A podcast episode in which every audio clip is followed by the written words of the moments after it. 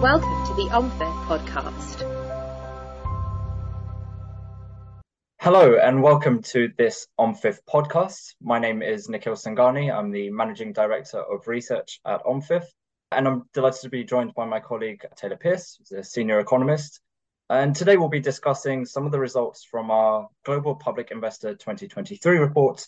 The report will be launched soon. It, it covers all themes around reserve management, so we surveyed 75 reserve managers globally, worth almost 5 trillion in reserve assets to find out what are their biggest concerns in terms of the macroeconomic environment, what are some of their investment intentions, and some considerations around ESG and their operating models.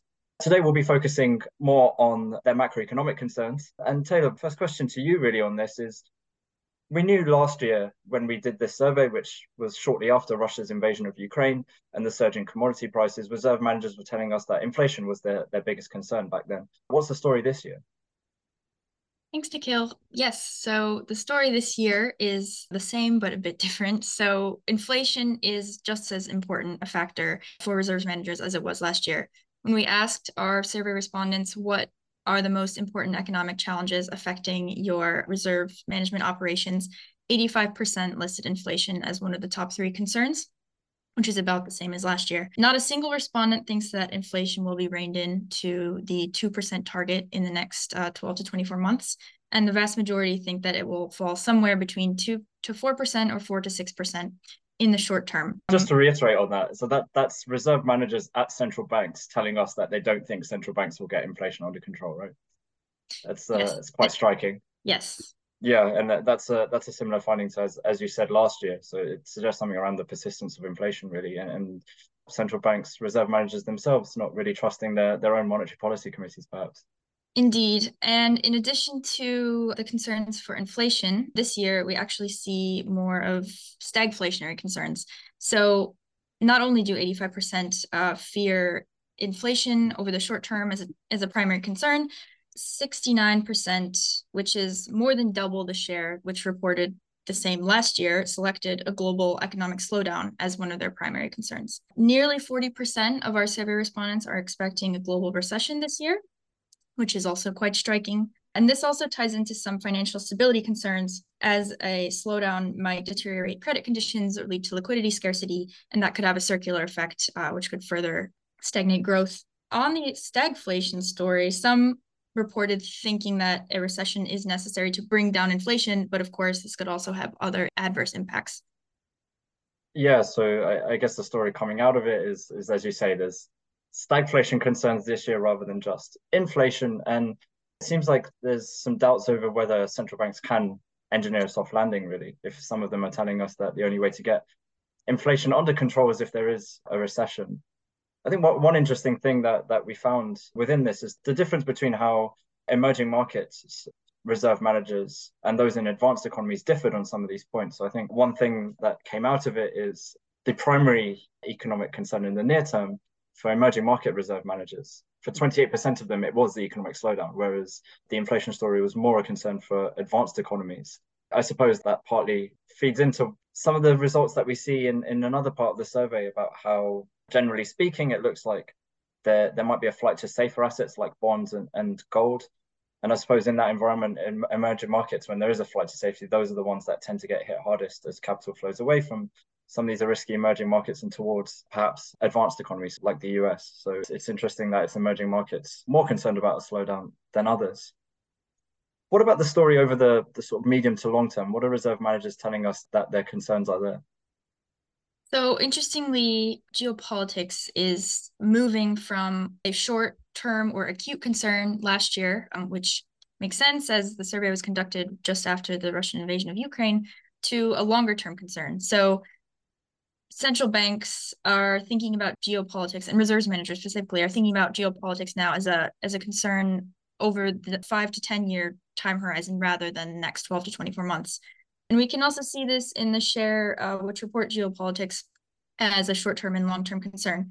83% of survey respondents listed geopolitics as a long term concern, which is affecting their reserves management, although stagflation has overtaken geopolitics as a short term concern in terms of how they're thinking about geopolitics, the fragmentation of trade and capital flows, obviously, uh, supply chain disruptions, which we saw last year, and uh, commodity and energy price shocks as a result of the war.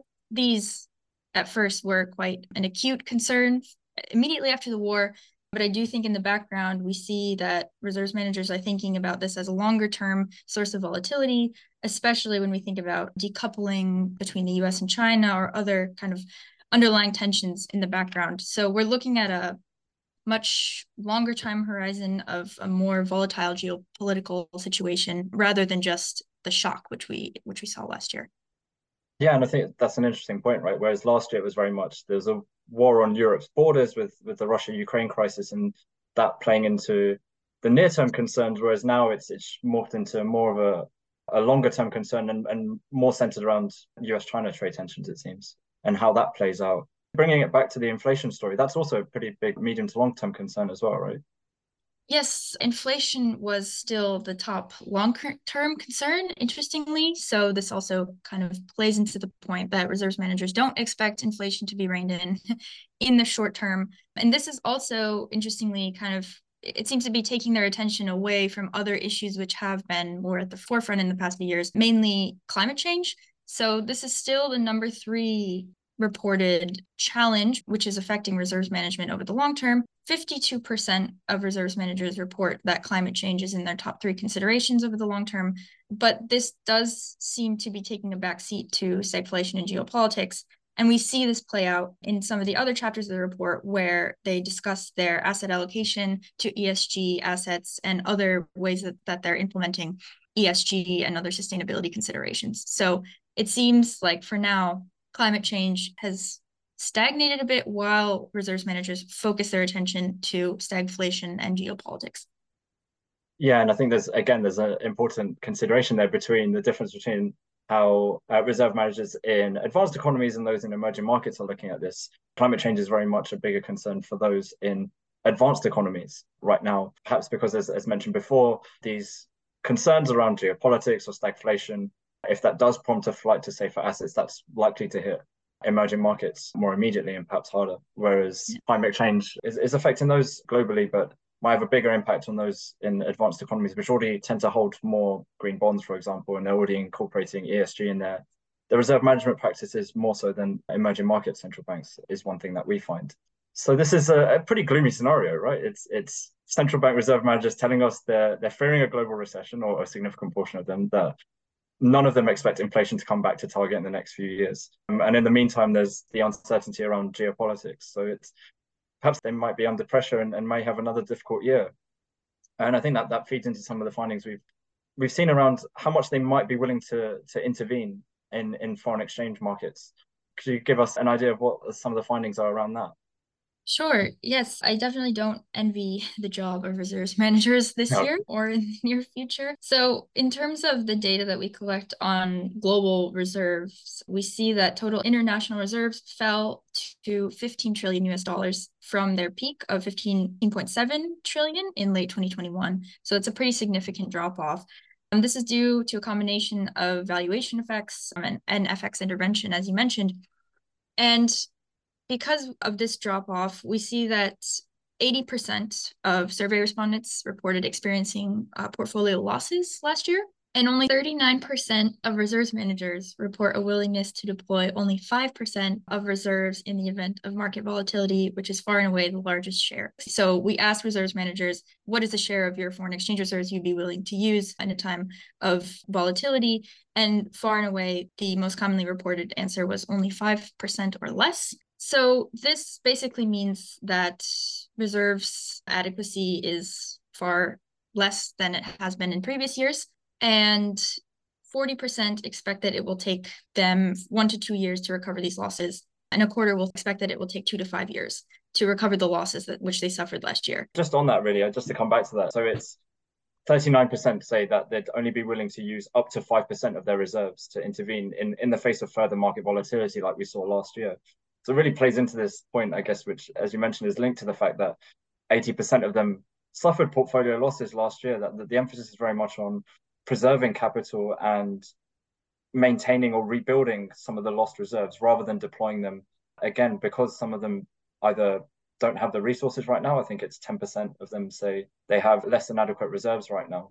Yes. And for the rest, I think that the focus is very much on capital preservation rather than drawing down reserves. I suppose this this is something that I think you're about to come on to, but what does that mean in terms of what they're thinking about as the the potential safety net for reserve managers? What are some of the options for them and, and what do they think is, is the best approach there? It seems like the vast majority are not looking to increase their risk appetite to make up for these losses, at least in the short term. So for now, it's more a story of a flight to safety. Um, and that's why we also see that the top reserve assets or asset classes, which reserves managers report looking to increase their allocation to are government bonds and gold, which are kind of the classic safe haven assets. And this is in contrast to the story that we've seen prior to all of these shocks, which we've experienced in the last two years or so, which was more a story of diversification with reserves managers looking to explore alternative asset classes like real estate and equities, et cetera. So we see those kind of more alternative asset classes definitely not